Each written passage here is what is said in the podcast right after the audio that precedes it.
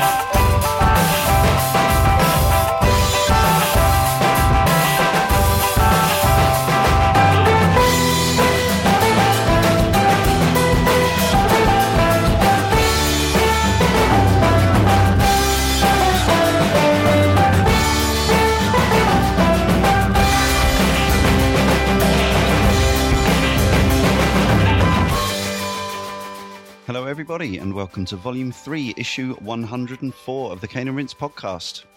You can play along with Kane & Rince Volume 3. The next 5 issues, which is about a month's worth, include Batman Arkham City, Killzone 2 and Killzone 3 in one podcast, all of their own. Proteus, that won't take you long to play through, might take you longer to explore. Mark of the Ninja, and concluding the next run will be Super Mario Brothers, Super Mario Brothers 2, Super Mario Brothers The Lost Levels, good luck completing that one, and Super Mario Brothers 3, coming soon to the Wii U and 3DS virtual consoles, hopefully, in time. That would be awesome. You can find the full schedule, which goes all the way up into the middle of next year, another more than half of volumes worth. You can find that at kaneandrince.com, where you can also find links to the blog, the forum, the merchandise store, Facebook page, Twitter feed, and our YouTube channel. In the meantime, as ever, please subscribe to us on iTunes and review us and rate us if you would as well. Now back to Little Big Planet and the SAC people joining me, Leon Cox, in this pod are Tony Atkins. Hello. Jay Taylor. I'm no antisocial Cyril. And Joshua Garrity. Hello there. Says you, Jay, by the way. You're a negative Nancy or whatever. Oh, Sweary Mary. Sweary Mary. Little Big Planet. Frighteningly enough, it's been 5 years, which is half a decade. That seems a long time to me. We're talking about a what I suppose you could call a current generation game, as we are here now recording in the run-up to the release of the new machines. And this is obviously of one of the last console generation machines. As Media Molecule made it, a studio set up by former Lionhead employees, Mark Healy, Alex Evans, David Smith, and Karim Ettouney. Is that the correct pronunciation? Ettouney. Apologies if I got that wrong. So, previous game from some of the same people, predominantly by artist Mark Healy while he was still at Lionhead, was Ragdoll Kung Fu, which I can't believe how long this has been around. This came out in 2005, and it was a strange sort of physics-focused comedy fighting game, somewhere between Smash Brothers and Pain, although Pain hadn't come out at this point either. Did anyone play Ragdoll Kung Fu? I think it was available on Steam from quite early on and various other outlets. That would be a no. No use at all then, really. But there was a PSN downloadable sort of version, maybe a refinement, that came out some years later after Little Big Planet, Fists of Plastic, which was handled by Tarsier Studios, who later would handle the Vita version of Little Big Planet, or co-handle. So there's a sort of circular connection there. But obviously we can't talk about Ragdoll Kung Fu. Jay asked me the other night when we were playing Little Big Planet 2 whether I'd played it, and my immediate thought was that I had, but then I'm now really doubting that I've ever actually played it. I think I explored once I'd played through Little Big Planet because it was interesting, but yeah, not enough to remember to talk about. I remember thinking, oh, it's quite cute.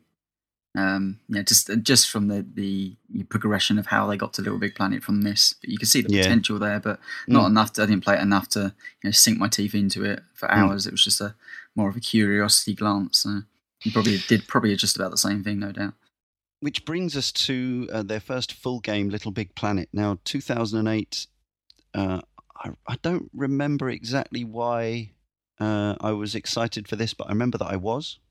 And the main thing I remember from the time, other than thinking this looks really cute, because I really, really like the look of the character, the sack boy, now sack person character, rightly so, because you can dress sack person as whatever you like in any gender. And then there was the delay. So I was pretty much intent on buying the game on the day of release, which was due to be October at some point, mid-October, late October, I forget. But the game ended up being delayed. Now, it's an odd one because there weren't actually any complaints made, but somebody pointed out to them that the song featured on the game, one of many licensed songs featured on the game, this was Tafen Yang by Toumani Diabate, featured lyrics that were directly quoting the Quran, which for some is something you do not do. The artist himself apparently was Muslim, so obviously he didn't have a problem with it himself. But there were concerns that they didn't want to raise any unnecessary controversy, especially not surrounding such a harmless, cute game. So I had been all ready to buy it on the Friday, whatever date it was originally scheduled to be. And then I think the news only came through a few days before. I don't know if anyone remembers, but there was going to be a delay. In the end, it didn't cause the game to miss Christmas or anything like that. It was a few weeks later. I'm sure behind the scenes, there was a lot more kerfuffle than we saw, but it ended up coming out on a Wednesday, I think it was, 5th of November. So almost exactly 5 years ago at the time of recording, just over. I remember going to Woolworths. Remember that? That's how long ago this story was. And picking up a copy on a Wednesday morning. Tony, what about you? Did you buy this day one, as it turned out to be, in November? I'm glad you reminded me of that story, because I had completely forgotten about the delay until you started talking. And of course. And actually earlier I checked when my first trophy was unlocked, and it said 5th or the 6th of November. Yeah. I was like, I thought the game came out in October. That's weird. Maybe I brought it a couple of weeks late. So there we go. I brought it day one. And the reasons are that it looked, incredibly ambitious, incredibly cute. Word of mouth was extremely high. And, once again, we've covered many games which Sony seemed to be fully behind. And this was another one of their marquee releases. So, as a PlayStation 3 owner and, fairly early on in the PlayStation's life cycle there, aren't we, 2008? Yeah. So yes. You tend to pick up any of the bigger games. So I remember being quite excited for it, and clearly day one for me. Yeah, and of course the reviews had already been out and about for quite a while because of the delay, and they were absolutely almost across the board, very, very high scores this game was getting. So was it a worldwide launch as well at that No, I mean, the delay was worldwide, but it ended up coming out different days in different places. I think it was late October in America and early November here. Okay. So yeah, they got it slightly ahead. Yeah, and thinking about it, I'd only had my PS3 like maybe 5 months at this point. So yeah, I hadn't really bought too many of the sort of, you know, there hadn't been during that time too many sort of very high profile and hugely well received games other than Metal Gear Solid 4, which I bought with it, and I hadn't got around to playing until last year. But nevertheless, Jay, so you should explain sort of a little bit about, you have a sort of relationship with the people there because of your wife's career, sort of, in a funny way. Yeah, this is it, and I want to be very careful so that this doesn't come off as showy offy, but it's really hard not to. You know what I mean? It's like, no, it's just cool. It's cool. It's people are interested. But it's also, and in a way, in a lot of ways, it's undeniably flavoured my whole sort of thoughts towards the studio and the game itself. But I was struggling to think on how I could go into it in a concise manner because it's quite a protracted story. So what I figured, Kai, my wife, wrote a post on the forum, so it's probably just easier if I read perhaps the first section of this out, and it kind of explains why we have a particular sort of personal affinity for this title. Yeah. Right, so she wrote, Little Big Planet is a special game for me because it used the song Get It Together from the Go! Team, the band I'm in, almost like its theme tune, which I feel honoured about. Because of the above, Jay and I had the luck to meet some people from SCE and Media Molecule just before its release, which was an absolutely magical experience for us. Yes, I'm showing off, but who wouldn't? And this is the first game that actually got me into playing by myself, not just watching Jay play. And I spent some late nights playing even after he'd gone to bed. Wow, how late is that? Not that late. I'm not a night person, so, but you know. But yeah, I think that should clarify why. I don't know. Does it really? Yeah. No, that's cool. That's super cool to be involved in any kind of game, don't you? Even if it's just a case of normally has a song in a game. That's super. I mean, I first came across this game because of that, and so it was probably. I was trying to remember earlier whether it was very late 2006, or very early 2007, where Kai in a meeting they'd had one of their regular band meetings, and during which, because the guys from the record label knew I was a big gamer and stuff, because that's all I ever talked about with anybody anywhere anyway, they said, they were talking to Sony about using some of the music for a video game for the PlayStation 3. Now, at this point, the PlayStation 3 hadn't even been released, so I was kind of intrigued. I don't even remember if they mentioned the name of the game or any of that stuff, so it was all very vague. And then it was... I think it would have been, March or late February? When was GDC of 2007? No idea. It was around about that time.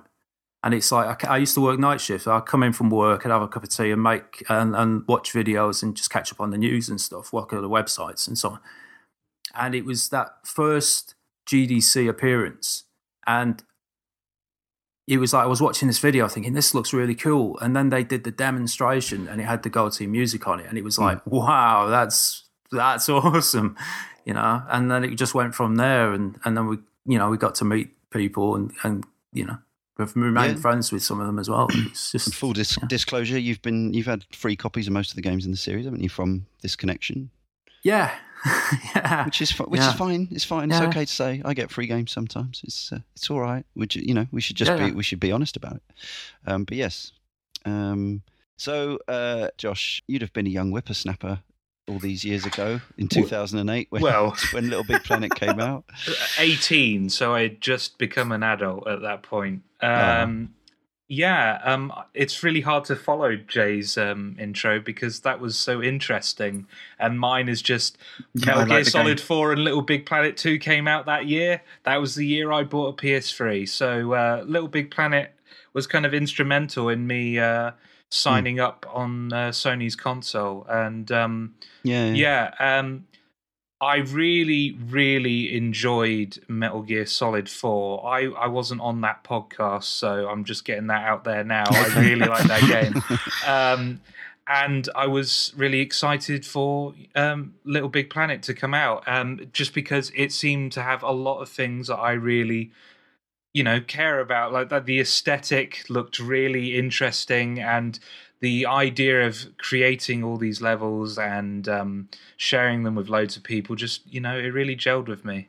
So I'm interested to hear from the rest of you. Going into this game, I certainly was not naive to the fact that this was as much about potentially creating levels and stuff to play, and playing other people's levels, as it was a platformer. I knew that it was very much a package you were buying. It wasn't like buying Rayman Legends or something like that. Not that that was out then, but you get the analogy.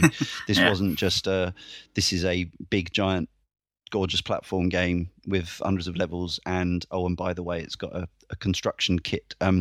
This is not a new thing. You know, we're not going to go into the huge history of it. It's something that I've known about since the early days of gaming. We had Graphic Adventure Creator and the Shoot 'em Up Construction Kit and the Racing Destruction Set and the Boulder Dash Construction Kit, and you know, this was not a new idea. There I would even say actually that Media Molecule leaned quite heavily on the fact that, you know, many construction kits had been out before. I mean, the twist that they were presenting was, but this one, you know, as a Joe Bloggs can create something from scratch.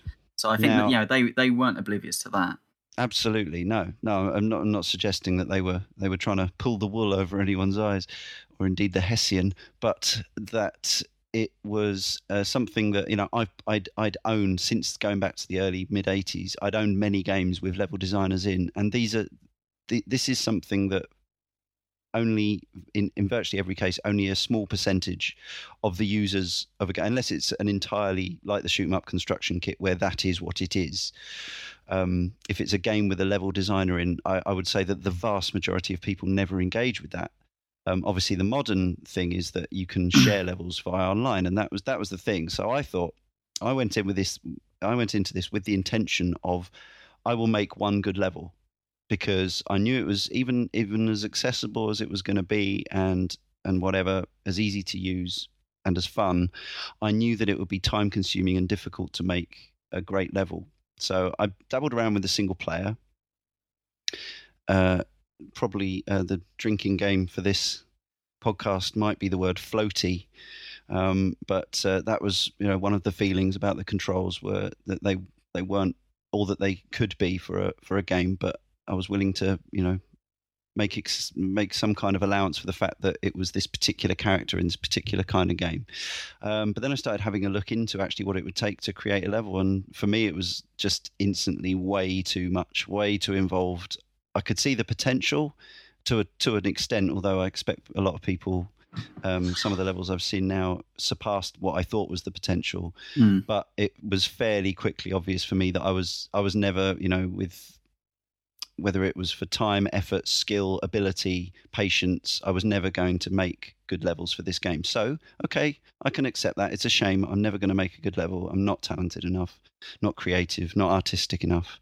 But I'll still get a lot out of this game. What about the rest of you? But, I mean, I feel more like certainly Sony and Media Molecule had kind of prefaced this with, you will be able to make a level. Not like, and I think everyone... you know, the ability of somebody is locked to that, isn't it? But I really feel like they were definitely out there saying that this here will be as easy as picking up a block, dropping it down, adding a few more, you know, twizzles here, and voila, you have a level, and, you know, you'll be able to share with your people. I honestly feel like they were going out there and saying this will be easy. And you had, you know, going into it right at the very start, you had Stephen Fry, you know, taking you step by step of how to build a level, and it's, you know, really feels really gentle because, you know, Stephen Fry, he's a lovely man. But after, for me anyway, after about 2 hours, I think I'd managed to get half a dozen blocks stacked on top of each other, and they kept falling down. And it wasn't quite what I wanted. And if I say that that's probably where I finished, only after 2 hours, because I felt like the difficulty curve was almost a vertical spike. And even with Stephen Fry being, you know, entirely charming in my ear, it wasn't enough to make me go back. So totally I then agree. And then relied heavily on the single player experience. And we all have a debate, because this goes across multiple games. It's whether the game, you know, you need to be invested in the creation stuff to get the most out of the game, or whether you can rely on the single player stuff. But for me, I'd certainly say on the first one, the entry level was pretty damn high, even though they had prefaced it with being quite easy. I remember the TV advert that just showed this, I played this game and I knocked this thing together and wow, it was really amazing. And they just made it look so ridiculously easy to make the most spectacularly amazing looking stuff. And make no mistake, back in 2008, I think... It probably was, yeah, maybe. These graphics really were beautiful, I thought, back at the time. I think now just probably the fact that they run at a mere 720p has dulled their impact slightly. But back then the textures looked almost photorealistic. You know, it was that sort of, you could reach in the screen and touch, and the things were fluffy and fire looked hot and things were rough. But the actual reality of trying to piece something together, my experience was the same as yours, Tony. Josh, did you go in? Sorry. What I will say is that I don't know whether that's actually down to me being not creative enough, because there's been other fantastic level design software that she's a lot easier than Little Big Planet was ever going to be. And I still really haven't created much in those either. So it's just not for everyone, is it? It's just not. It's not that, but I thought LBP might be my entry into making something like making an interesting, fun level of a game for people to play. But I have to say, another thing was I was always concerned that it wouldn't be that much fun because I didn't much enjoy controlling the character. But we'll come on to that.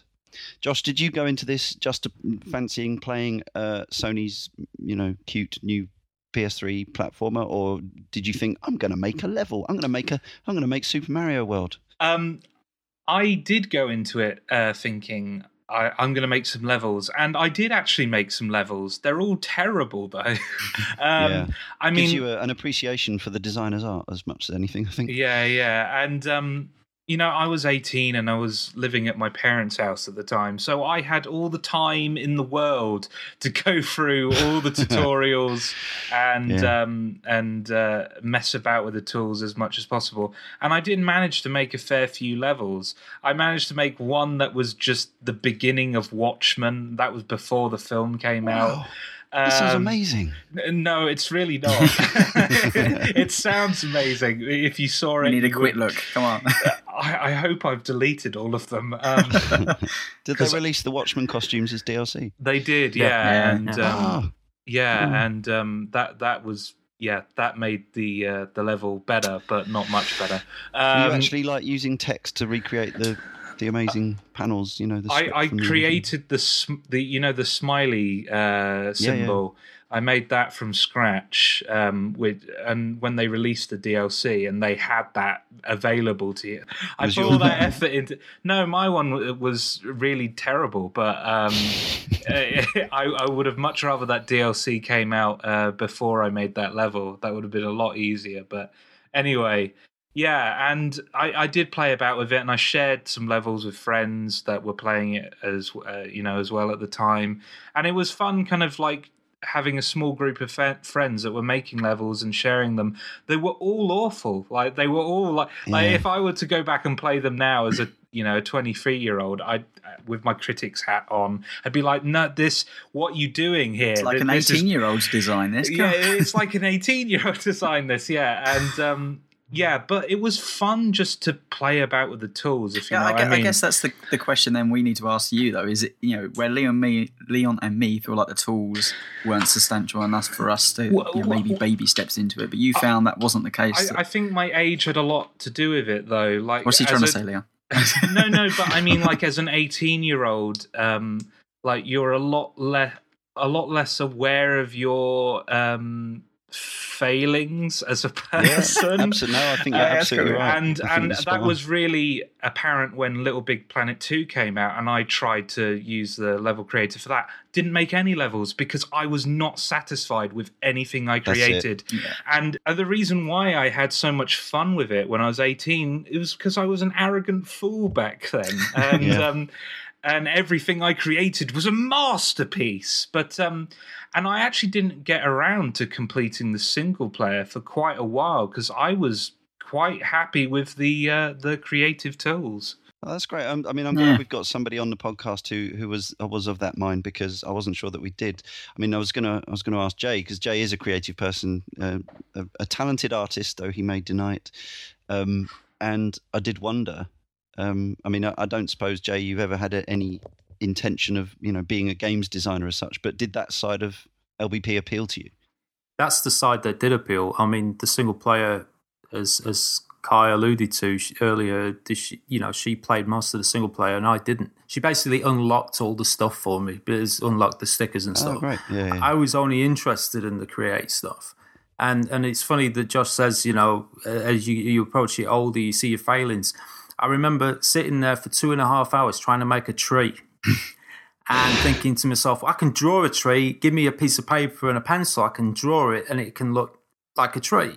Why can't I make a tree look like a tree in this game? So it's just, you know, like you alluded to earlier, you're not sure whether it was the failings of the game or a reflection of me as a gamer. And I think over the years I've kind of approached it slightly differently. I look at this more as, and maybe it's not necessarily their intention, but I can't help but the way I see that Little Big Planet is like a piece of, it's like a software. It's a piece of software. It's like if I was using Photoshop or something, or even, you know, maybe a musical instrument, picking up a guitar. If you don't spend the time to understand how this is supposed to work, you're not going to get anything out of it. And I didn't sit through all the tutorials, and I feel that you know, I've you know, and that's my failing, not the games. The stuff is there and the explanations are there, and then it's down to you to, you know, figure it out and then run with it. So I was, you know, I kind of think there was, you know, as a gamer, I had too many other distractions, things that were a lot easier to put in the disc tray and just sit down and play without requiring me to sort of go through this stuff. That's an interesting point before we move away from the creation stuff, actually. You know, I'd say it's a few years we are from the original release of Little Big Planet, and there's been a number of game, you know, development tools that have come out and a lot more accessible, blah, blah, blah, blah. But I think you are right, Jay, that it's always going to be a, you know, a slight learning curve to this stuff. In fact, I would argue the more they simplify it, quite often the less you can do in these programs. I mean, that's not always the case, but... you know, I've been messing around with Photoshop recently, and you know, it's just a wealth of stuff in there, and you can alter down to the, you know, the finest detail. And I found it quite overwhelming, but you know, I'm slowly getting there. But actually, what I use a lot, it's just a program which does the real basics, but you can't get anywhere near the amount of detail. And I'd imagine Little Big Planet would be the same if you didn't have all these small aspects of, you know, manipulating the environment, adding blocks here, there, and it was just a case of, we'll put a block there, but you know, you can't do these half a dozen other things. It probably wouldn't be as good as creating some of the levels I've seen other people make. But from a novice's point of view, it's still a boundary that's too steep for me to climb, or I just wasn't willing to put the time in, or I wasn't creative enough. But I think maybe the tools need to be slightly complex. I think a reasonable illustration of this. One professional games industry professional we know is Adam Capone, aka Peter Molyneux. He is an insanely creative person. Emphasis on the insane at times. He made some LBP levels, and you know, he's a professional. He's an artist rather than a designer, but he makes all kinds of stuff these days. He's making animations and things like that. But his levels weren't very good either. I'm sure he won't mind me saying that. Like, they were interesting because they were out of his twisted mind, but they weren't that fun to play. Now, that's not just, you know, that maybe is partly to do with some of the shortcomings of the character control, which I think we're gonna have to touch on probably multiple times, and it certainly comes up in feedback from the community that I sort of already did allude to it. The idea that with Sackboy, Sackgirl, Sackperson controlling as he does, there was always the feeling that no matter how good a level I designed, and yeah, I was certainly, you know, crippled with self-doubt about being able to do it, and also just lacking in patience, the patience required. But I just thought, no matter how good a level I make, Sackboy's still going to be a spongy, unresponsive, irritating, floaty avatar. Now, there's part of me which thinks, because this is going to be the stick with which we beat Little Big Planet, people do all around the internet, and I think, you know, I think it's that disparity between the extraordinary review scores that the game got and the feeling of actually playing the game, especially the single player, the included platforming levels in the first game, which they're cute and inventive and full of humor and charm, but really quite frustrating at times, I think, for a lot of people, especially for people who have played, you know, platformers with more refined controls. But maybe those of us who did find it a problem controlling Sackboy, and the fact that, you know, you're never sure on which of the three 3D planes he's on. Sometimes it feels like no matter how much you're hammering the jump button, he's just jumping about 3 millimeters in the air, and all this stuff. And the famous, you know, the floatiness was actually my least, probably of his control issues, is probably my least crucial one. It's the one that you can get around. Maybe just accept that this is a game just for playing about with, rather than playing in the sense that, you know, you're not going to go on a perfect time attack score run like you might in a Mario game or Super Meat Boy. And we're going to we are going to mention games like Mario and Super Meat Boy because of the extraordinary control in those games. I mean, this is a really interesting conversation. It's a conversation I've had certainly with Jay, you know, outside of this podcast, and it's one that I can't truly get my head around. And for me, because of the, you know, maybe my own failings of designing stuff, I relied entirely on the single player game of Little Big Planet. And there's so much to love about Little Big Planet, you know, that I'm not going to beat it with a stick, because, you know, I just generally really do like the series, and, you know, mainly for its charm and the way it looks. But, you know, those controls are in there, and I think it's just, it comes about because the game has this creator mode, and it's quite complex of probably how they've managed to do that and create the levels and get it out there and for everybody to play. But I think the downside of that is it had a negative effect on essentially how the game played across both single player and across probably design. It just doesn't feel as tight, and you've alluded to, you know, I'd say standard platforming games, and I think, you know, when you look at between those two, you have a standard platform game, you know, they can tell how every single jump is going to be millimeter perfect, because it's designed that way. And when they have to be really loose about blocks being, you know, half a millimeter wrong here, there, just because that's how the level environment has been glued together. I think that's just what leads into the controls. And to me, it affects both sides of the games, but I kind of understand how that happened and why that happened, and I'm willing to give it enough slack that I enjoyed the single player game to a point, but there was other issues why the single player game frustrated me beyond belief, and it didn't always come down to the jumping stuff. I hear what you're saying. I know where you're coming from, but I still don't buy it that because the game has a creator, because of that it's built around this play, create, share thing, that it couldn't have had better controls. Yeah. I just don't buy it. There are other games out there now. Maybe they don't have ambitious level designers in the same way, but there are games. I'm even thinking of Cloudberry Kingdom. Is that what it's called? Recent game with sort of procedurally generated levels. That is certainly not my favorite platform game ever. It doesn't have controls that are as good as, you know, the genre leaders for me, but it's a game with potentially infinite procedurally generated levels, and yet the controls are absolutely fine. The jump has the correct arc, you know, or there's no correct arc. The jump has a logical arc that feels okay, and the jumping isn't quite as perfectly crisp as Super Meat Boy or whatever, but it's more than adequate to get through these insanely difficult levels.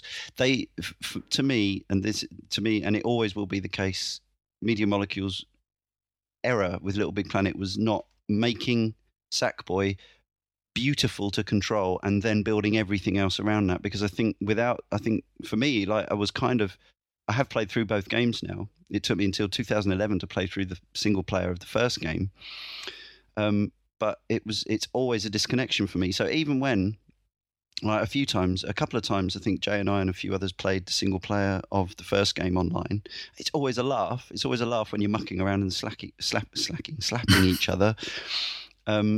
But there's, apart from those rare times, and we did it again the other day, us four, we had a good laugh playing it for an hour or two, but there's never that feeling. Like, there's a feeling that you want to interact with a game when you're not interacting with it that you get from games like Mario and Meat Boy and even Rayman to a lesser extent. That sort of, oh, I really fancy just playing that because it feels so good.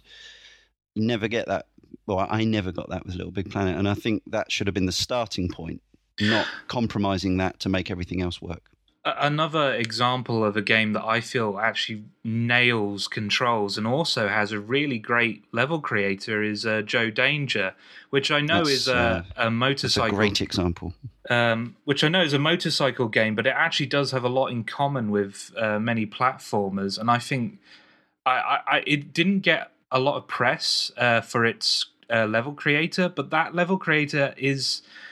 It maybe doesn't give you the freedom of Little Big Planet, but you can make a lot of interesting platforming, racing scenarios with that level creator. And Joe Danger feels fantastic to control all the way through. Yeah. I think you could put Trials in that camp as well. That's got a creator. And again, obviously the limitation of being on the circuit, on the track. But actually, if you look at the things that people have done with Trials Evolution, there are levels in there where you're controlling a snowspeeder, attacking attack walkers, and there's a portal level. You're on a single plane in both those games, aren't you? I think that makes a difference, but I don't think... And you pretty much like pull button, move forward, like they can more... I know the jumps are all... Yeah, there's bunny hops and stuff that you can do in them. Joe Danger, I know there's a lot more kind of creativity than maybe Trials, but I just feel like the platforming stuff, I mean, platforming is so specific to how a character controls. And we've had fully designed... I mean, what I could say, of course, is that we've had many a platform game that has come out and the controls have been bad, even the ones that have been designed, you know, without any creativity editor behind them. So, you know, slightly bad controls are a commonplace. I just feel like Little Big Planet, maybe that just the technology wasn't in place with Little Big Planet. So I feel like in Little Big Planet 2, to jump ahead a little bit, is that it seems a little bit tighter. It doesn't seem anywhere near as floaty as the first game. Well, I think there's even less excuse with Little Big Planet 2 that the controls are still floaty. I thought they'd fix it. No, yeah. Yeah, and it's not as... And again, I really want to stress this because floaty is the watchword, it's the drinking word, and you're probably already thoroughly sozzled if you're playing along. But the floatiness is not the biggest problem for me. The bigger problems for me are the sponginess of the actual response. Yeah, I know it's highly appropriate. Else? It's the sponginess, the responsiveness of the jump, and the constant the confusion in the game and as the user about which of the planes you're on. It's never quite clear. I find the actual once you're in the air, the fact that the movement in the air is a little bit loose and woolly is not as big an issue as the lack of response. So, as a good example, completing the single player of this Little Big Planet 2 the other day, it's that there's a boss where you have to I don't think we need to worry about spoilers. There's a big boss where you have to make a jump to climb up on it, and it's just that lack of certainty that when you press the button, your sat person is going to jump the right height. You should never have that. There are sections in both single player games where it's not once you're in the air that's the problem. It's the actual it's how much you're going to be in the air when you press the X button to jump. Sometimes it just feels like, you know, with Mario, you generally know exactly whether you're dashing or not. You know exactly where you're going to end up each time you jump. Meat Boy as well. I know we're just going to keep bashing Little Big Planet with the Mario and the Meat Boy stick, but those I think it's interesting because I've never played a Mario game, and I would never play a Super Meat Boy game. Just play Rayman. It's good. No, I haven't. I don't. I just for some reason, for whatever, I've never played. But maybe this is why. But the controlling a Sackboy was never an issue. The only thing that I've said as we were playing the other night was the depth perception on the plane thing, which. In truth, I had more problem with some of the user-created levels than I did with the single-player levels, and I wondered if that itself had a part to play in that. But it was really, I've not had any real issue with it. It didn't feel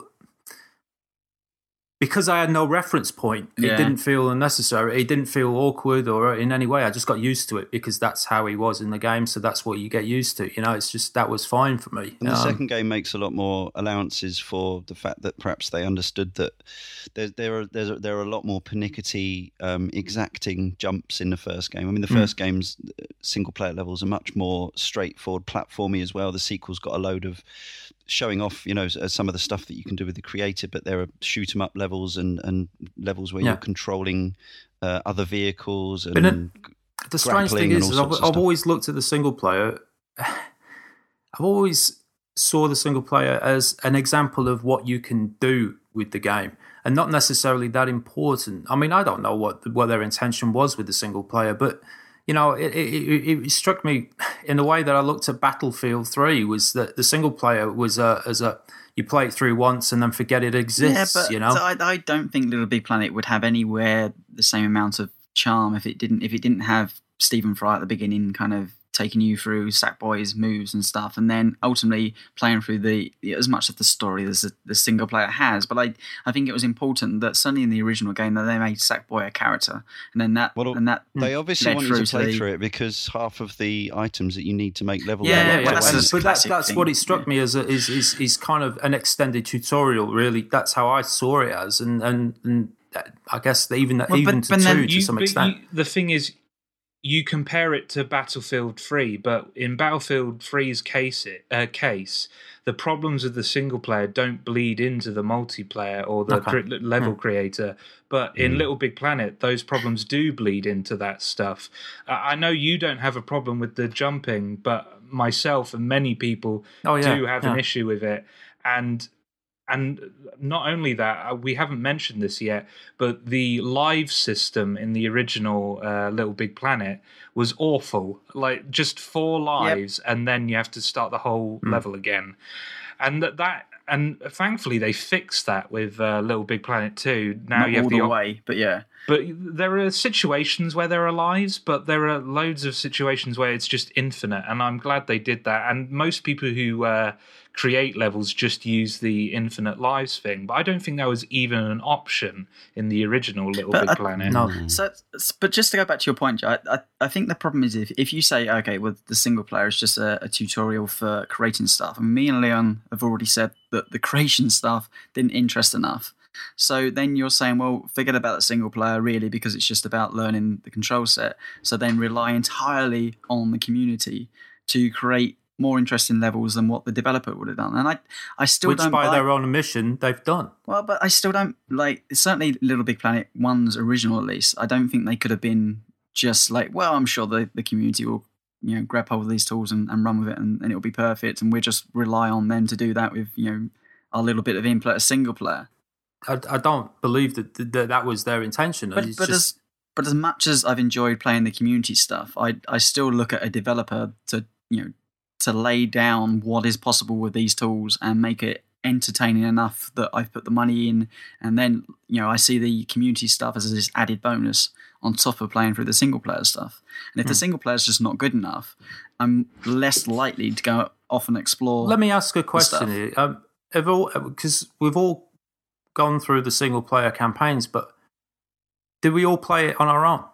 A bit on and off. I played this campaigns on my own. Yeah. In Little Big Planet 2, they always give you the choice of do you want to play this on your own or do you want to play with other people within the that are playing on the same time. And you know, 98% of the time, I think I chose I'll just play on my own. Thanks. I'm running through the single player. I don't. Jay, are you saying that you think we were missing out? Like with all games, it's different when you've got other people there, but it's the problem I have with just going into the game and saying, yes, I want to play online is the fact that you get random people you don't know, people you're not familiar with, you don't know how they're going to play. That side of it, I don't want to do that. Mm-hmm. I want to play with people that I know. And I didn't. Yeah. I didn't with this game. The only time was on some of those, some of the stickers and stuff where you needed 2 people. Kai and I did it. Yeah, but I could see that the game is more fun that way. It's more interesting. If you had 4 people you can trust or you were talking to, people you knew, I think it plays like a different game. I'm pretty certain it would. Like just like any co-op game, it changes everything about it and becomes more fun.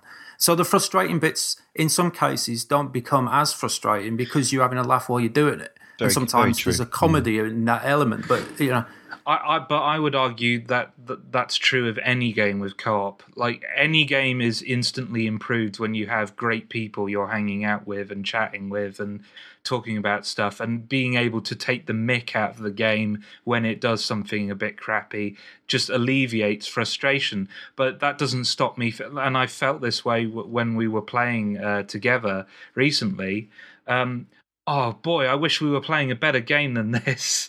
Like, because I'm having so much fun with you guys, but I wish the game that we were playing. And Leon actually said that during the night. Like, exactly my feeling. Yeah, just I was thinking immediately. Like, it comes back to I love the characters, and it is funny being four sack people and slapping each other and wearing and swapping your costumes. That stuff is so cute and so adorable. Yeah. But yeah, one of the user created levels we played. Is, you know, brilliantly put together. It's this mini game suite. There's two. The creators made two versions of it. It's one of the high. It's easy to find if you've got LBP2 because it's one of the highest rated levels. There's two player and four player versions, and it's set on a sort of a mock PSP screen, and in between all these various multiplayer sort of almost Mario Party or Bishy Bashy special type mini rounds. You get your scores added on and stuff like that, and it was fun. I can't deny it was fun, but individually, the game, all those mini games, there were better versions elsewhere, and maybe we wouldn't have been on those playing them together, and maybe that's the point. But I've, you know, games like on the GameCube version of WarioWare and things like that, and indeed maybe even the original Bishy Bashy, which is, you know, like 15 years old, those are games that are tighter and just function better. That's the thing. It's like you're saying, there's better versions of that game out there, such as the originals. But this is a user-created level. This isn't something that they've done and said that. This is something that's, you know, and just somebody who bought the game has created that stuff. And it's just... absolutely. It's hugely impressive. And there is always that, wow, they must have put so much work into that. You and I played a noughts and crosses tic-tac-toe level, and we looked at the computer that was, you know, the in-game built, hand-built computer that they'd made out of switches and in-game elements in the same way that people do with Minecraft.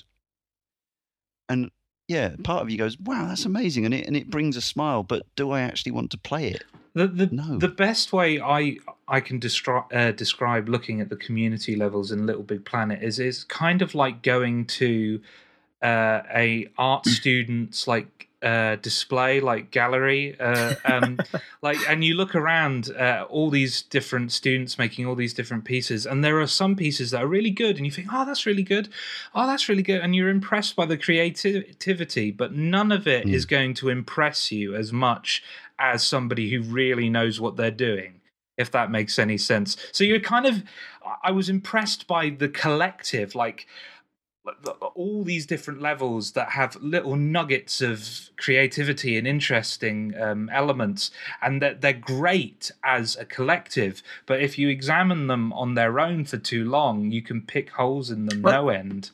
What is really interesting as well is I think back in 2008, it took a long time for the community to actually get their heads around what Little Big Planet was, or could achieve. And I've gone back to it, you know, in 2013, I was playing through it again, and all the really good stuff has percolated to the top, and it's really interesting to go, like, you know, wow, a lot of this stuff was nowhere near as good back when I first played it then.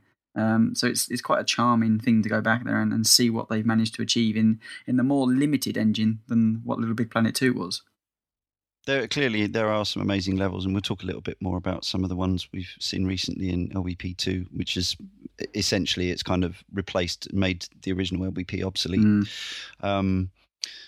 Like, as a keen video games historian myself, as probably anyone who's on Kane and Rince or interested in Kane and Rince is, it's really nice seeing all those tributes to classic games, Contra and Mario and Sonic and Portal and goodness knows what else. But again, actually, there's some real cuteness and humour in them. But again, it comes down to the fact that would you want to play a sort of a recreated version of Contra in the, you know, in cardboard and sofa material, or just boot up one of the versions of Contra that you've got and play that instead. It's kind of... Yeah, but you're talking from somebody who was aware of Contra. If you were a 15-year-old who's never even heard of the game, this could be your entry point into finding more about those games from that standpoint, from playing this game. I suppose, yeah, it's an interesting point of view that I hadn't really thought of. Tony, you wanted to say some more about the original Little Big Planet single player. More of the point that... we've talked about, the aesthetics were fantastic. They really were. Back in 2008, the game had a real charm to it. Just the look, it was very much of me, playing games in my past. You know, just the joyness, and Sackboy. I'm pretty sure that Sony would love any kind of mascot at this point, but it's just Sackboy coming along, and I think he was absolutely perfect for Sony's being a mascot. And I've got a Sackboy in my collection here because he looks cool. I know Jay's got a few. I've got a soft Sackboy, and I really feel like now we're kind of moving away from those slightly more kind of cutesy characters. In this industry, seems to be a bit more hardcore, but I think if he was a character created many years ago, he would be one of those ones that people would have loved. Do you know what I mean? I think it's just a beautifully designed character, and talking about the music and the look of it, it's just really joyous. I mean, it's odd that then the game controls not as good as it looks or sounds, but also, I mean, Josh alluded to this earlier. The checkpoint system is just a mess. On one hand, you have this really cutesy game that feels like it should be open and approachable for anyone to create a level, at the same time that you have these level sets where you need to run through to unlock all the stickers and the badges and the level pieces that you can go on and create more stuff. And then they stick this 4 lives and you're out checkpoint system. Strange decision, even in 2008. Yeah, and it's not necessarily that the levels are hard. It's just the floaty jumping plays into that. You die 1 or 2 times and you don't honestly get stuck in too many places, but I remember the back end of Little Big Planet, there was some controller throw-in moments because you'd be down to your the live system would beep at you when you're on your last live, which didn't really help at all, and no. It just felt it didn't really feel like the right mix to what Little Big Planet was trying to achieve with everybody. So it's like this approachable game, yet at the same time this weird, not really a hardcore platformer, but not really tight enough that it deserved, that it needed a level system, and it seemed to be at Congress with what the game was trying to achieve. And I just wanted to explore and find all the secret bubbles and look at this beautifully imaginative cotton reel and crayon world, rather than worrying about the fact that my jump wasn't accurate enough for me to land on the tiny head of a monster in amongst a sea of spikes or whatever. Yeah, very odd decision. I just wanted to. Tony briefly mentioned it, but the soundtrack for Little Big Planet 1 is utterly fantastic, and I know it's a collection of licensed music, and I know some people look down on soundtracks that are just collections of licensed music, but it takes a lot of skill to gather up different pieces of music and have them all be consistent in tone and reflect the feel of the visuals and the game in front of you. So, I'm always really impressed when people manage to do that. Little Big Planet managed to do that, and more recently Hotline Miami managed to do that. So well done, whoever was in charge of collecting all the music together. Well, I think there's two things that I would say about the studio that I would... is the general aesthetic, the artistic temperament of the studio, I adore. I think it's fantastic. There's a nostalgia trip with these games. There's something about them, whether you watch Trumpton as a child or all that kind of stuff. Yeah, and that whole kind of handmade element to it, I tap straight into that. And like as Josh said, they've got great taste in music. So actually, it's weird when you're playing. It feels like you're a part of the studio. And I know that's part of the creation stuff, but it really feels like you can imagine what the studio have made up of these quite fun and quirky people. Certainly when any of the video stuff they did, it seemed to be this real kind of energy of creativity flowing from every pore of Media Molecule.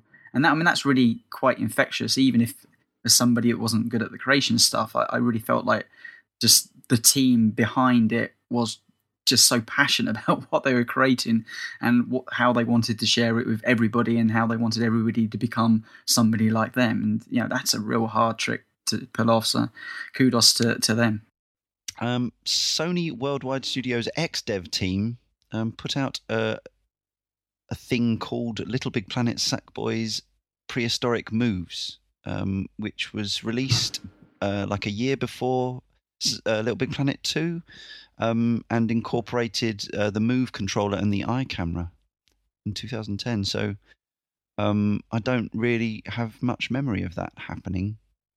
We forgot to mention that water was latterly added to the original Little Big Planet at some stage, along with some of the themed DLC. I think in that case, was it Pirates of the Caribbean and something else? Something water-related? Yeah, Pirates of the Caribbean was linked with the water one.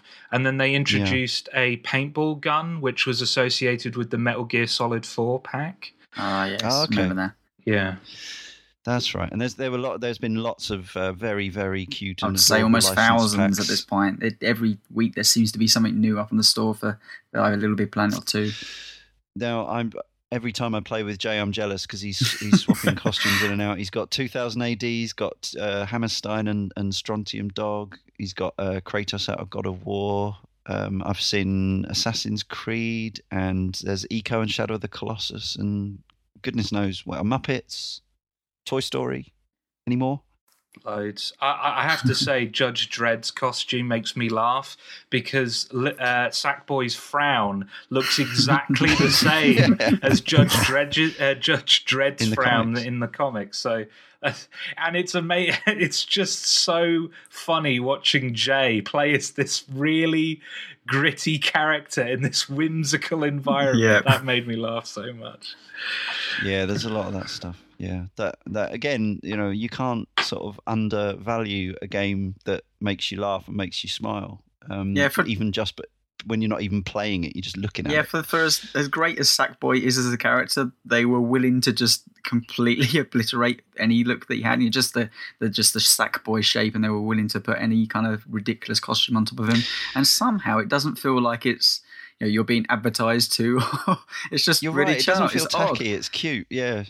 But it's interesting what you've just said there about laughing and enjoying it while you're playing, because that, you know, I've had these games since launch, and every now and again I'll put them in and, you know, see what's, you know, just play around with them for an hour, then put them back in their case and so on.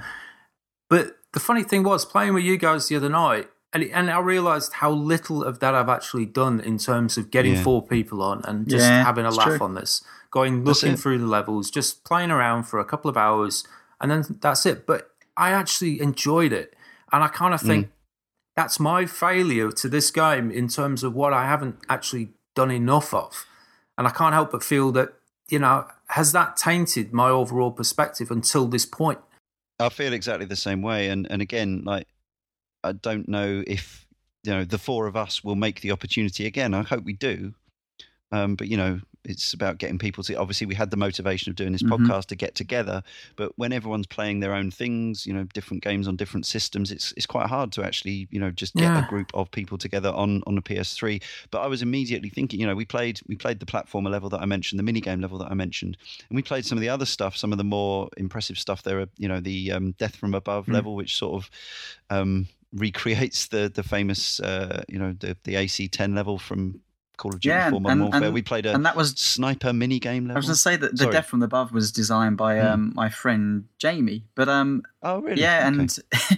And I know that he put something like 200 hours into that level, and it's just it lasts a minute. Yeah, and it lasts a minute, and it's fun, and as we've said, you know, it's kind of is entertaining, but it lasts a minute, and it's got like 54,000 plays on it, and you know, from him that was the motivation, was that he kept getting feedback, and then I think he put it on YouTube, and a bunch of people then were giving comments on YouTube how he could improve the level, and it was this kind of give and take thing. So I could see it from that side, and he was a massive Xbox player, and it's actually Little Bit Planet that got him off the Xbox, and he played his PlayStation 3 for once, and put 200 hours, like he just disappeared offline for a number of weeks to go and play Little Big Planet. And I know he adored 2's, because he'd done a lot on 1, but he said 2 was a huge improvement in its level design stuff. So yeah, I mean, listeners should definitely seek it out, and it's a great example of the fact that you don't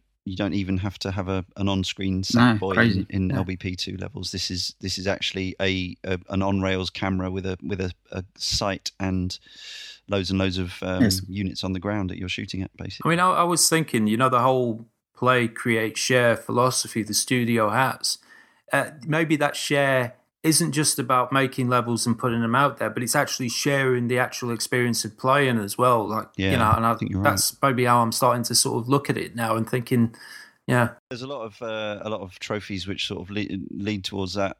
It's trophies for slapping more than one person at a time, and the trophy which we forgot to get the other night, which is where you dangle four of you from ledge. One of you grips onto something with the shoulder button, and then the rest of you dangle, and you can make a kind of a swinging chain to platform off, and actual co-op gameplay. And obviously some of the levels in the game are better designed for it than others, and the same with the community levels. But what I was going to say was, I was thinking that although I know that probably 99.5% of the created levels available are not worth playing, there's still so many now that there are. I would actually like, for us to get together and, try some more of those levels. It's a shame we didn't have more time to do so before. So because when it came to, holiday, winter season, 2011, when Little Big Planet 2 came out, because I hadn't really spent much time with the first game, hadn't completed the single player, and hadn't been hugely impressed with the gameplay, even if I loved the characters and all that. I didn't buy it. It was on my list. I was thinking, hopefully they've improved things.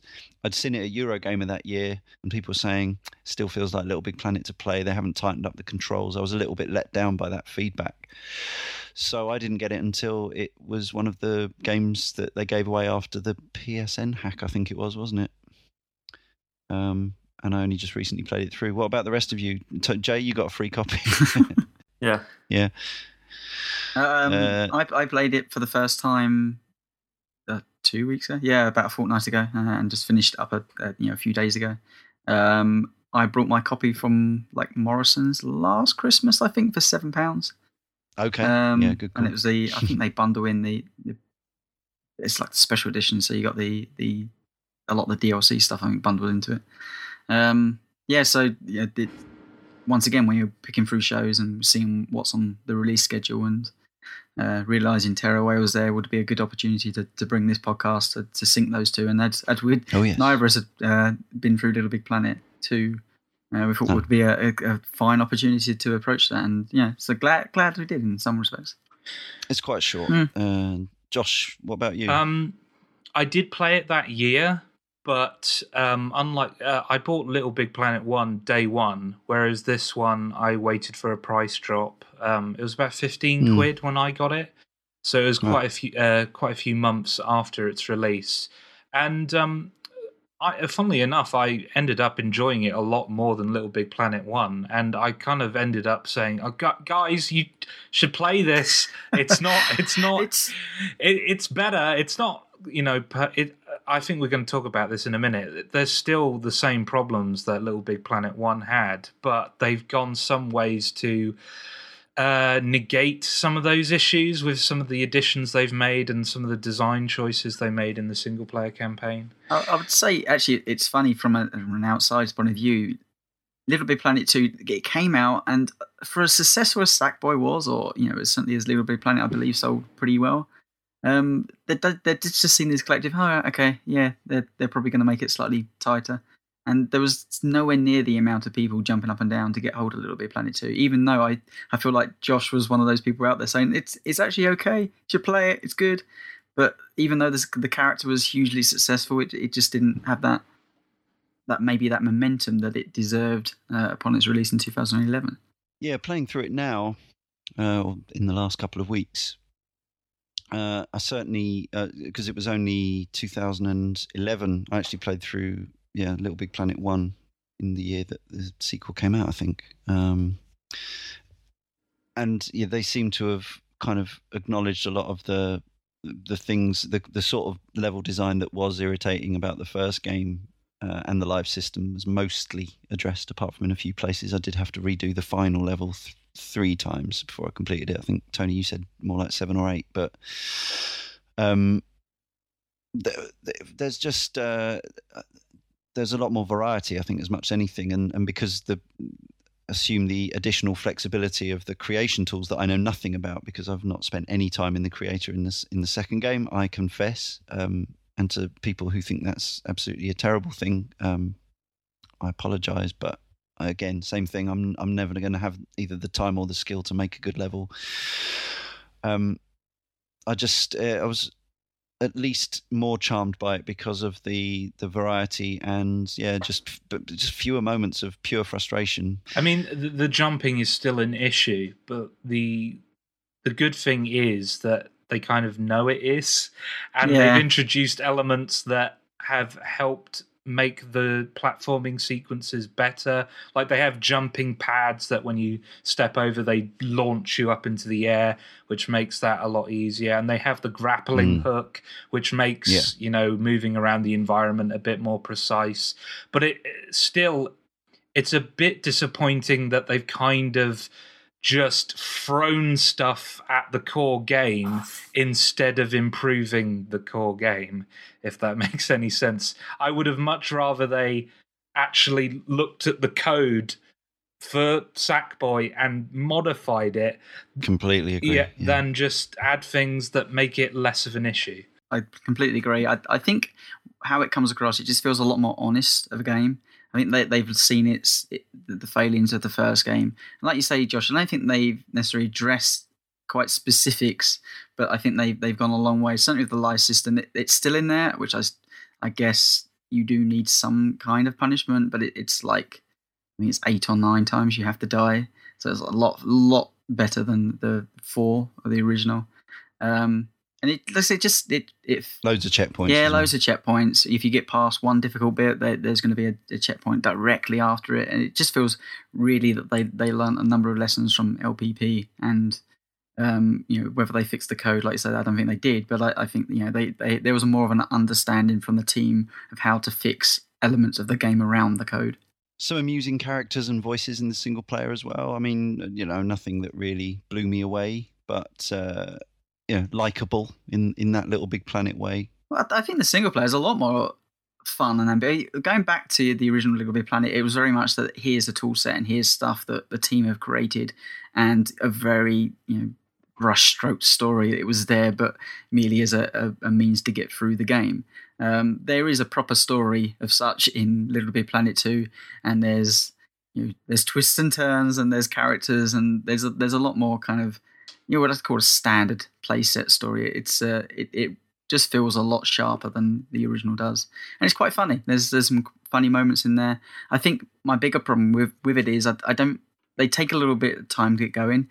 The game's not particularly long, but they take about half the game just doing what I call the standard platforming stuff, and then the second half of the game they add a lot more elements that have been. Were there within Little Big Planet 2, so more vehicle-based stuff. The vehicles being bees and bunny rabbits and hamsters, and a shoot 'em up level. And shoot 'em ups, but from what I've seen from the community, there's so much more you can do with the Little Big Planet 2 engine, and I think they play it really safe in the single-player stuff, just the stuff that makes sense, I guess, within the story, and a lot of the more crazier stuff is kept for multiplayer stuff on you unlock the side levels, and it's kept for bits like that, which is a shame because I kept unlocking these bits, going in there on my own, going, and just, like you say, playing, there's one in particular is like playing pool, the whole great big pool table that you can play, and it's got physics and it works, but it still feels really loose, and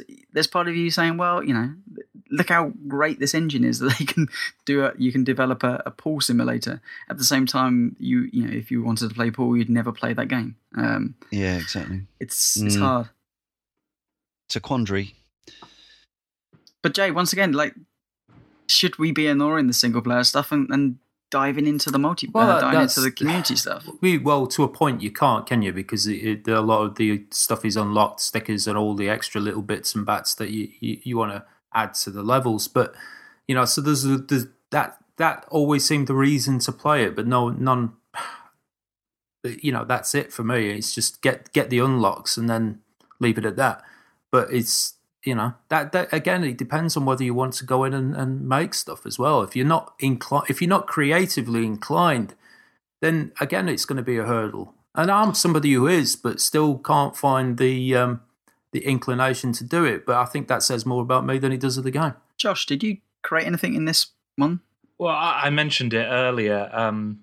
I tried to, but I never really created anything because I was 21 when Little Big Planet 2 came out, and the fear and horror that is adulthood veered its ugly head.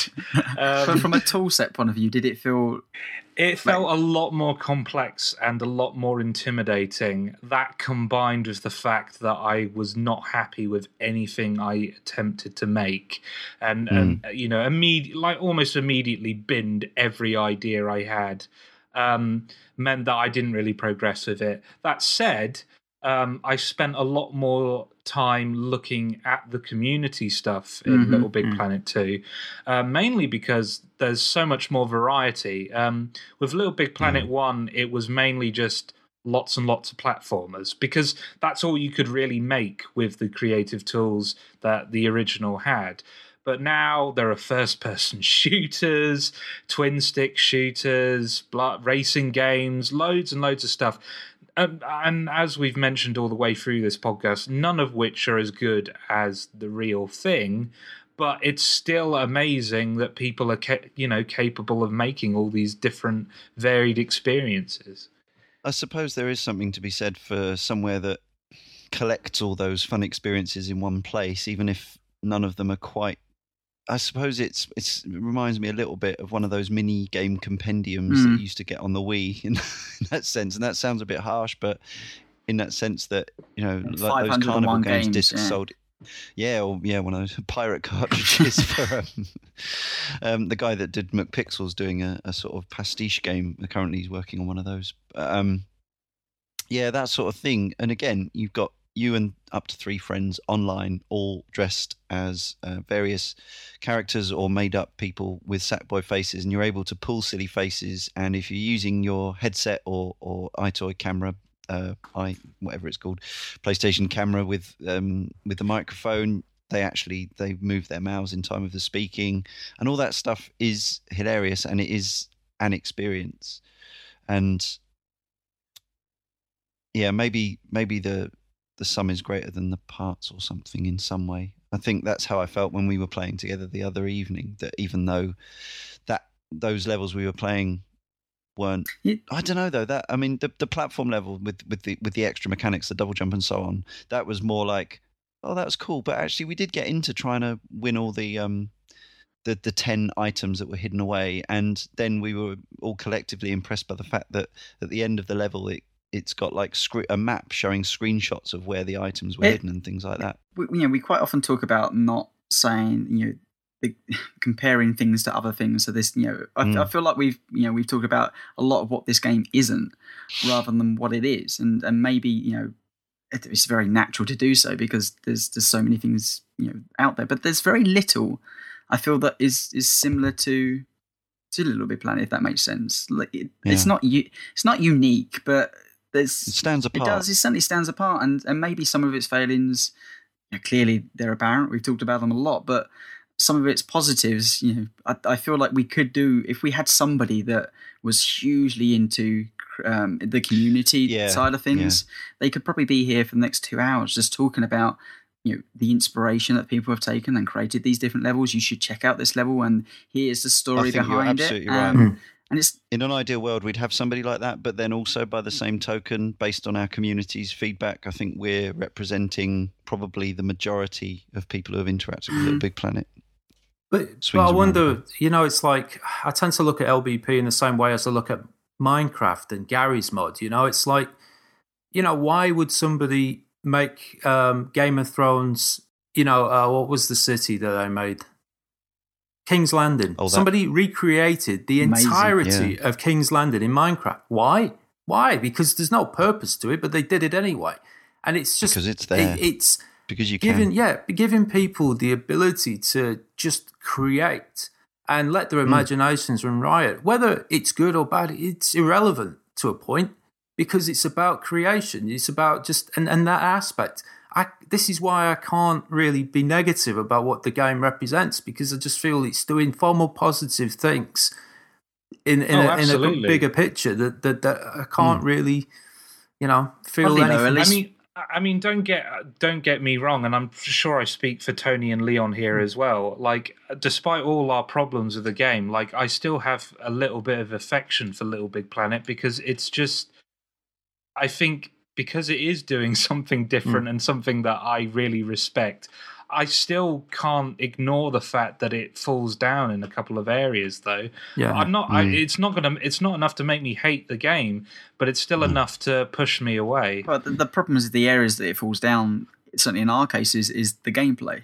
And that's, I mean, if there's going to be a big hurdle to go over, that's the major one that you can handle. And, you know, once again, coming into Little Big Planet 2, it's strange actually, Leon, because you talked about how Little Big Planet 2 aesthetically didn't quite have the same look and charm that you had experienced from the first game. And that's just time for me. I think it's just a horrible byproduct of the fact that I've been playing a lot of things in higher resolutions in recent times, and it's a game that's a couple of years old, and it doesn't... I remember when I first booted the first game in 2008, I was instantly just blown away by the detail and the texture and the charm of the graphics. But playing LBP2 now, I still love the characters and the cuteness and all that, but the actual overall look of the game is not it doesn't look as high res and like, you know, eye poppingly coming out of the screen. Amazing. Well, for me, it's that another platformer took the same concept for an aesthetic vision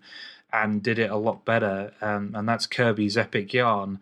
And despite in standard def, and that's the thing. Even though that game is standard definition, it looks so much better than Little Big Planet. And I'm not saying that Little Big Planet is a poor looking game. It looks good, of course not. But comparing it to Kirby's Epic Yarn, it just doesn't stand up as well. Well, I would say, you know, going back to Little Big Planet 1 after I've completed Little Big Planet 2.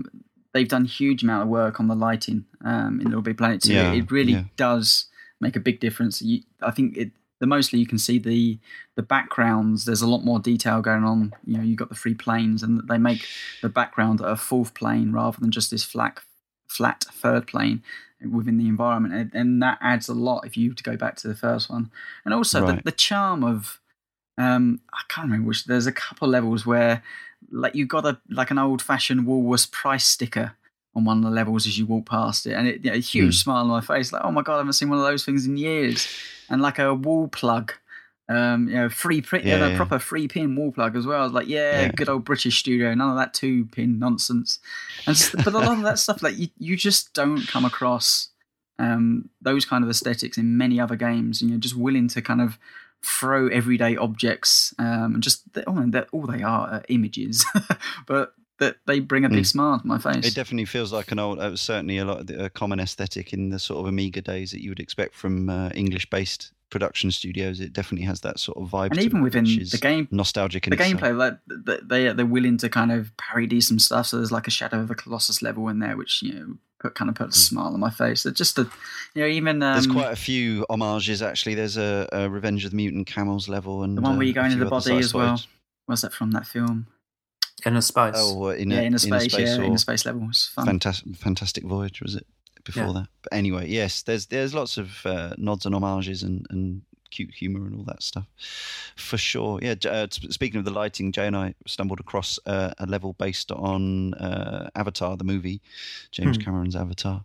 And although the level itself was a little bit frustrating and confusing, the use of lighting there. I've never seen the film, but I know there's that bit where they go to that the blue. It's all kind of like glowing, luminous stuff. They've done that in it, and it is nice looking. But yeah, it's just that sheen that HD graphics had back in 2008 when we weren't so overexposed to HD and I think that's a relevant point, because I remember the very first time we saw video of LBP1, it was the depth of field effect, where I was like, that looks amazing. And because it wasn't something we'd seen a lot of used, even 2008, I don't remember seeing that used in many games. And now it's become quite a common, thing to see quite regularly. So, it's just the way it goes, isn't it? But yes, indeed, it's the nature of the medium. We should briefly mention, though, sadly, none of us have played it. Sean O'Brien was due on this podcast, but sadly couldn't make it due to illness. I believe he has played Little Big Planet Vita, which came out last year, 2012. I have heard many early Vita adopters say that the Vita version is the best Little Big Planet yet, but I cannot speak for it because I have not yet played it.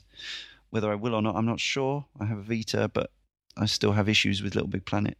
I imagine it looked fantastic on that screen, and I can only assume the development tools with probably the touching, pinching and pulling, and zooming out and dragging and drawing and all that kind of, taking pictures of stuff on the Vita and having it instantaneously rather than a PlayStation Eye, and it's probably as a game, it probably makes the most sense with on that platform. Kind of self-contained, because there is a lot of stuff. Part of the thing about using the creator on the PS3 versions is just learning the amount of stuff that's been crammed onto that DualShock, isn't it? It's just there's so many ways of using that controller. I mean, it's a capable thing, the twin analogs and however many buttons and D-pad directions it's got, but touch controls, I think that's imagine a lot of those mini games as well would function probably, or feel like they were functioning slightly better on a smaller screen. Apologies for not having the full skinny on that, but that's just the way it goes sometimes. And also released last year, and more recently, PlayStation Plus was Little Big Planet Karting, because every good franchise gets a kart game, from Half-Life to Call of Duty. And that one was put together by United Front, who also had a hit the same year with Sleeping Dogs, which people really like. Of course, it's really a kind of skinning of Mod Nation Racers, the earlier creator racer kart game, which I never played actually beyond a demo, but I understand within hours of the game being on sale, every track from every Mario Kart was already available, and I assume they are in Little Big Planet Karting as well. Alex79 UK specifically mentioned LBP karting in his post, which we'll come on to, about LBP as a whole, but he preferred karting to the normal Little Big Planet games. He says it's excellent. None of the stupid floaty physics that ruined the other LBP games. Just a solid, thoroughly enjoyable karting game. So there you go. If you're a PS Plus member, it's recommended by Alex79 UK. But on the same tack, Alex79 UK says, I hate Little Big Planet. No, let me start again. I love Little Big Planet. I love the art style, the characters, the wacky story, the narration, the sound design. I love everything about it except playing it. There is nothing fun about floating through a level as if you're on the moon. I just cannot get past the physics. I bought the first game as an excited new PS3 owner a few years ago and was instantly disappointed with the jumping mechanics. Still, I played through the story mode and did have the odd laugh in co-op, but never went back to it. Chase210 says, I remember being so hyped for this before it came out. I rushed to the shops from school to get it, then rushed home, put it in, and what is this? An incompetent platformer with an extremely poor level designer. The jumping mechanics just don't feel right, and the actual platforming levels of the single player are boring and feel slapped together, and I seem to recall the online levels eventually turning into just how many trophies can you earn from a single level thing. I gave Little Big Planet 2 a go as well. Didn't like that either. Same thing as the first. I'm currently playing the Vita version, and I don't like that either. I love the way Chase 210 is just sticking with, I'm going to play them all, even though I don't like them. Tony, do you want to read Woodfeller's little comment? I still dip in now and again when I think to see what impressive stuff people have done, but after the initial, wow, this must have taken ages, however impressive, I don't find it any fun anymore. Mike Leddy, as easy as it seems to pick on the physics of the game, I rarely noticed the problem until I started reading other people's opinions. Never do it. And by the point the Metal Gear Paintinator DLC came along, I fell under the spell once again. This was some of the best fan service to date and deserves recognition. I resisted the sequel until its arrival on PS Plus, and whilst I never delved as deep, I once again enjoyed the campaign.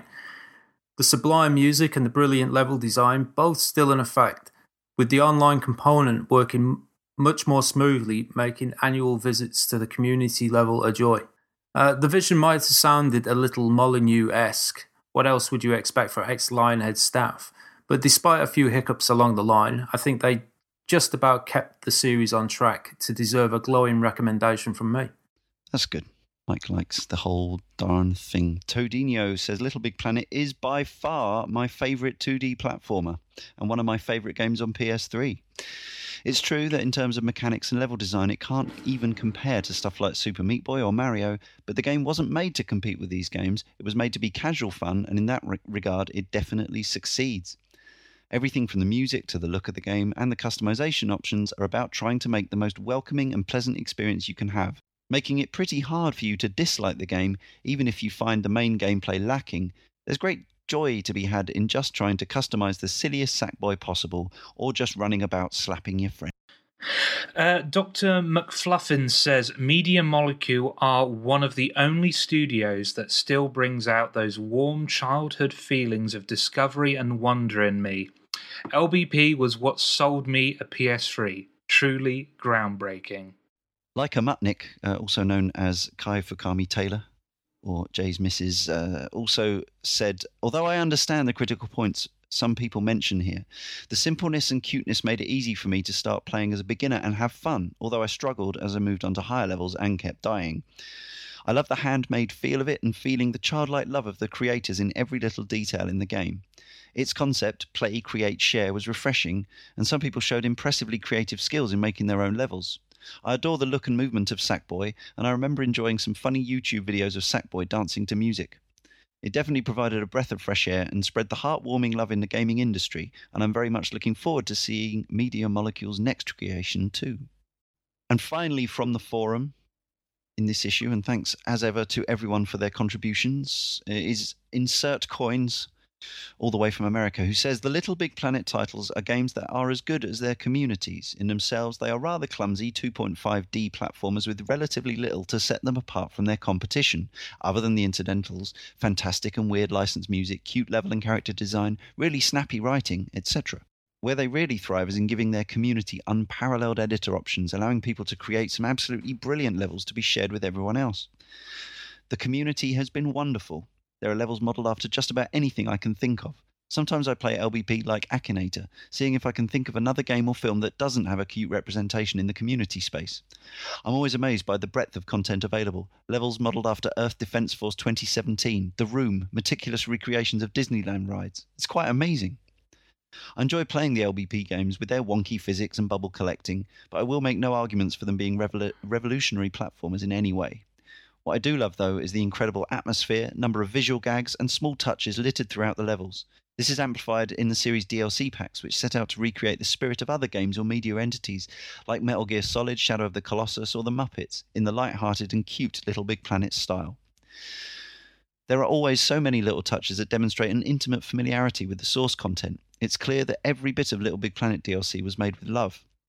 And that's what Little Big Planet comes down to for me. It feels a bit weird and unpolished to play, but it was constructed with love and attention, like a child's shoebox diorama. Should have had him on the podcast. Yeah, see? Once again, someone just sums up.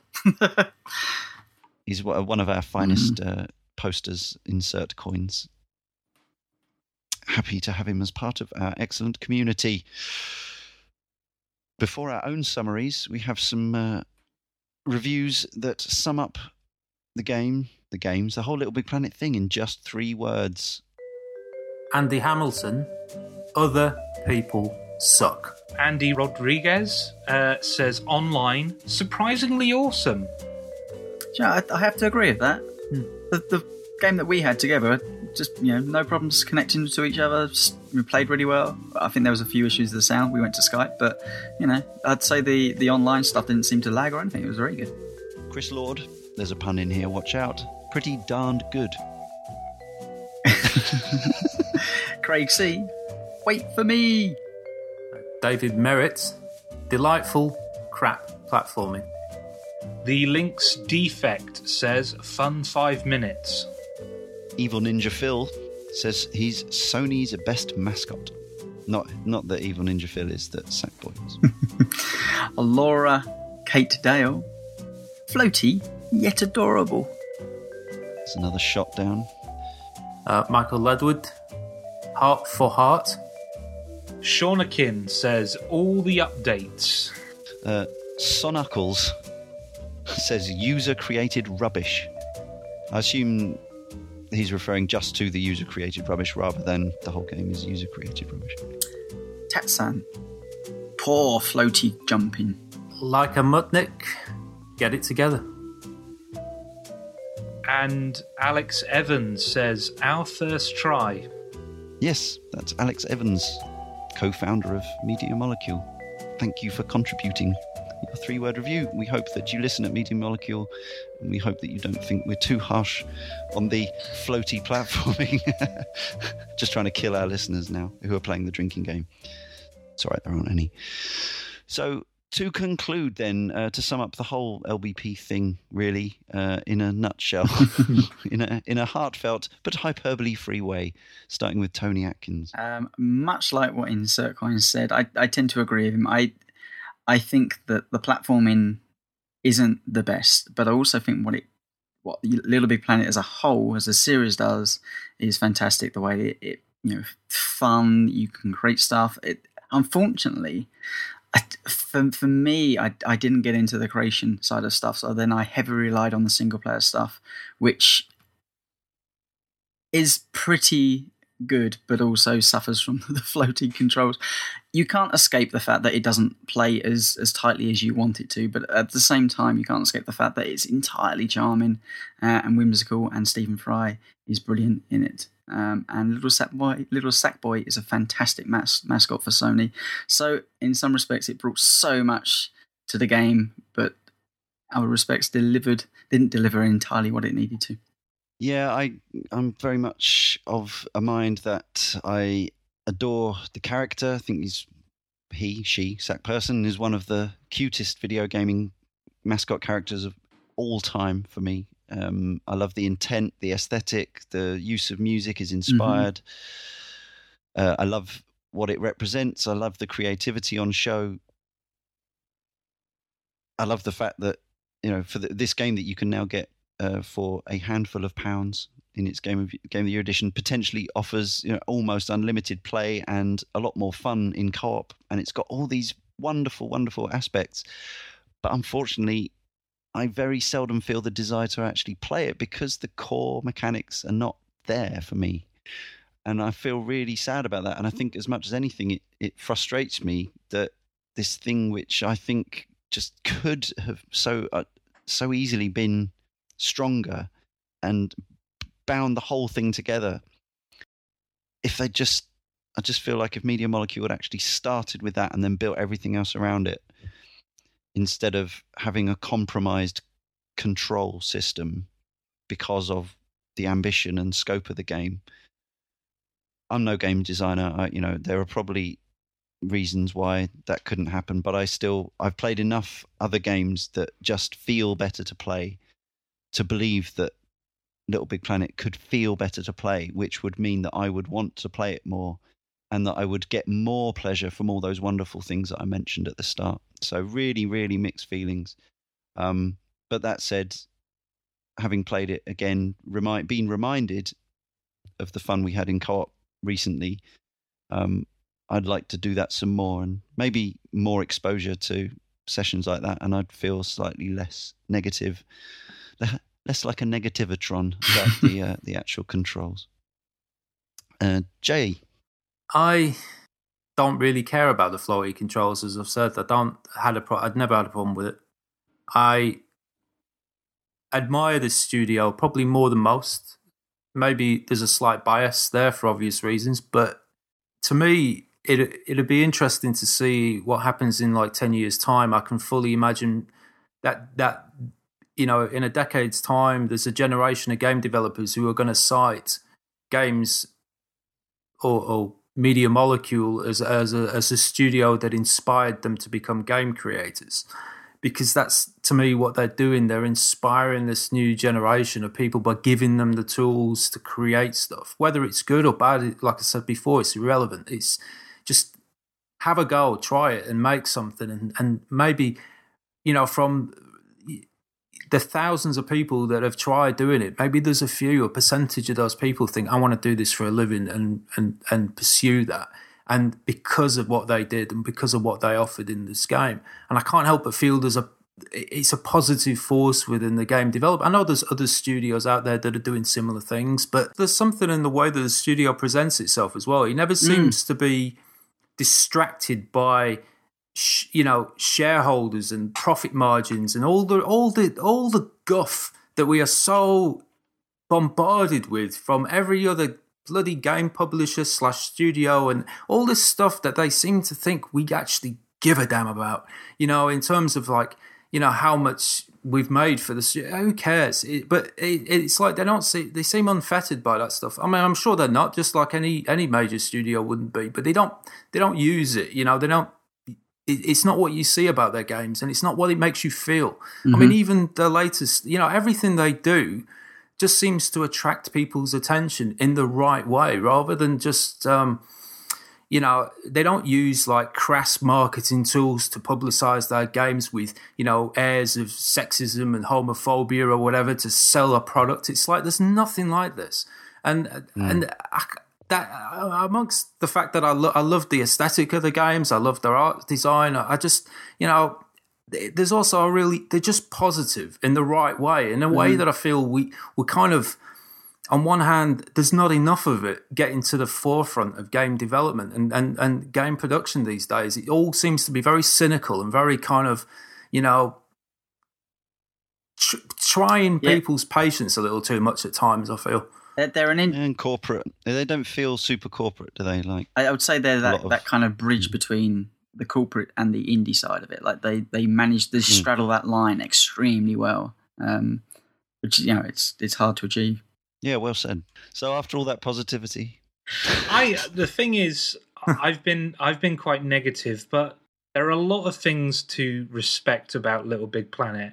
And when I was a younger man, I enjoyed a lot of the things that the original Little Big Planet had to offer. And maybe it's my problem that as I've grown up, I've become so cynical and so... At 23, yeah. I'm not that cynical. But, you know, I mean, as you grow older, you do care what other people think of the things you create and what you put out there. And... as an 18-year-old, I didn't care about that stuff, so it was so much easier for me to engage with the tools that Media Molecule provided me. And unfortunately, that's not the case anymore. That said, you know, the aesthetic is really fantastic. I think I said in the podcast that I feel like Kirby's Epic Yarn kind of... stole their thunder somewhat, because I think that game is just visually stunning and this one doesn't quite compare. But the soundtrack to this game is utterly fantastic. Like, every single track feels like somebody actually thought about constructing this soundtrack. They looked at the art design, they looked at the kind of game Little Big Planet is, and they picked tracks that were perfect for the tone that they were trying to invoke. But unfortunately, I'm a huge fan of platformers. I love Mario. I love Super Meat Boy. I love Rayman. I love all these different kinds of these really great, really well-polished platformers, and Little Big Planet is not a really great, really well-polished platformer. The jumping is problematic, and they try to address that in the sequel by adding all these components that distract from the fact that the jumping's not up to, you know, not up to the standard that we're used to, but it's still there, and when platforming is kind of the core of your experience, that's inexcusable. So I'm left feeling like I really respect Little Big Planet and I really respect Media Molecule. I just don't love what they've created. Fair enough. I'm glad we did get some comments from the community who did, because obviously, you know, we were probably expecting, based on anecdotes from the last few years of lots of mentions of floaty platforming and frustrating live systems and things like that. But a couple of people, you know, absolutely adore the game, and I think that's great. I wish I did feel quite as positively as that myself. Well, before you finish off, I'm going to say this now. I'm going to say, if there's anybody out there who's listening to this that wants to play through the campaign or the story mode, with me on this, I want to sit down and do it cooperatively. I want to try and play the whole thing. And it might only be if we can get together like an hour a week just to play through a world at a time or whatever, then I'll do it that way. It's fine, you know, but I want to actually, you know, try this. I want to play through the entire story mode in co-op, which, you know, ideally with four people, preferably with four. I guess as well, the legacy is, you know, are we all excited about Tearaway? I am. Yeah, actually. Yeah. Well, I mean, the thing is, like, I was watching again the Sony presentation, you know, earlier at the start of this year, and when Alex Evans came on stage and they demoed this sort of, I suppose it was just a tech demo at the time because it's not a name. We don't even know if it'll actually be a game, but fingers crossed. And it was amazing how the audience, you know, was so receptive to that sort of demonstration. You know, the round of applause, which maybe you can say it's, you know, those events, it's commonplace, but there was a real buzz about it. And no matter what they do, they just seem to be able to capture this, whether it's a nostalgia trip or whether it's just something, you know, creative that just captures people's imaginations. It's just, it's interesting and you know, it's good to see.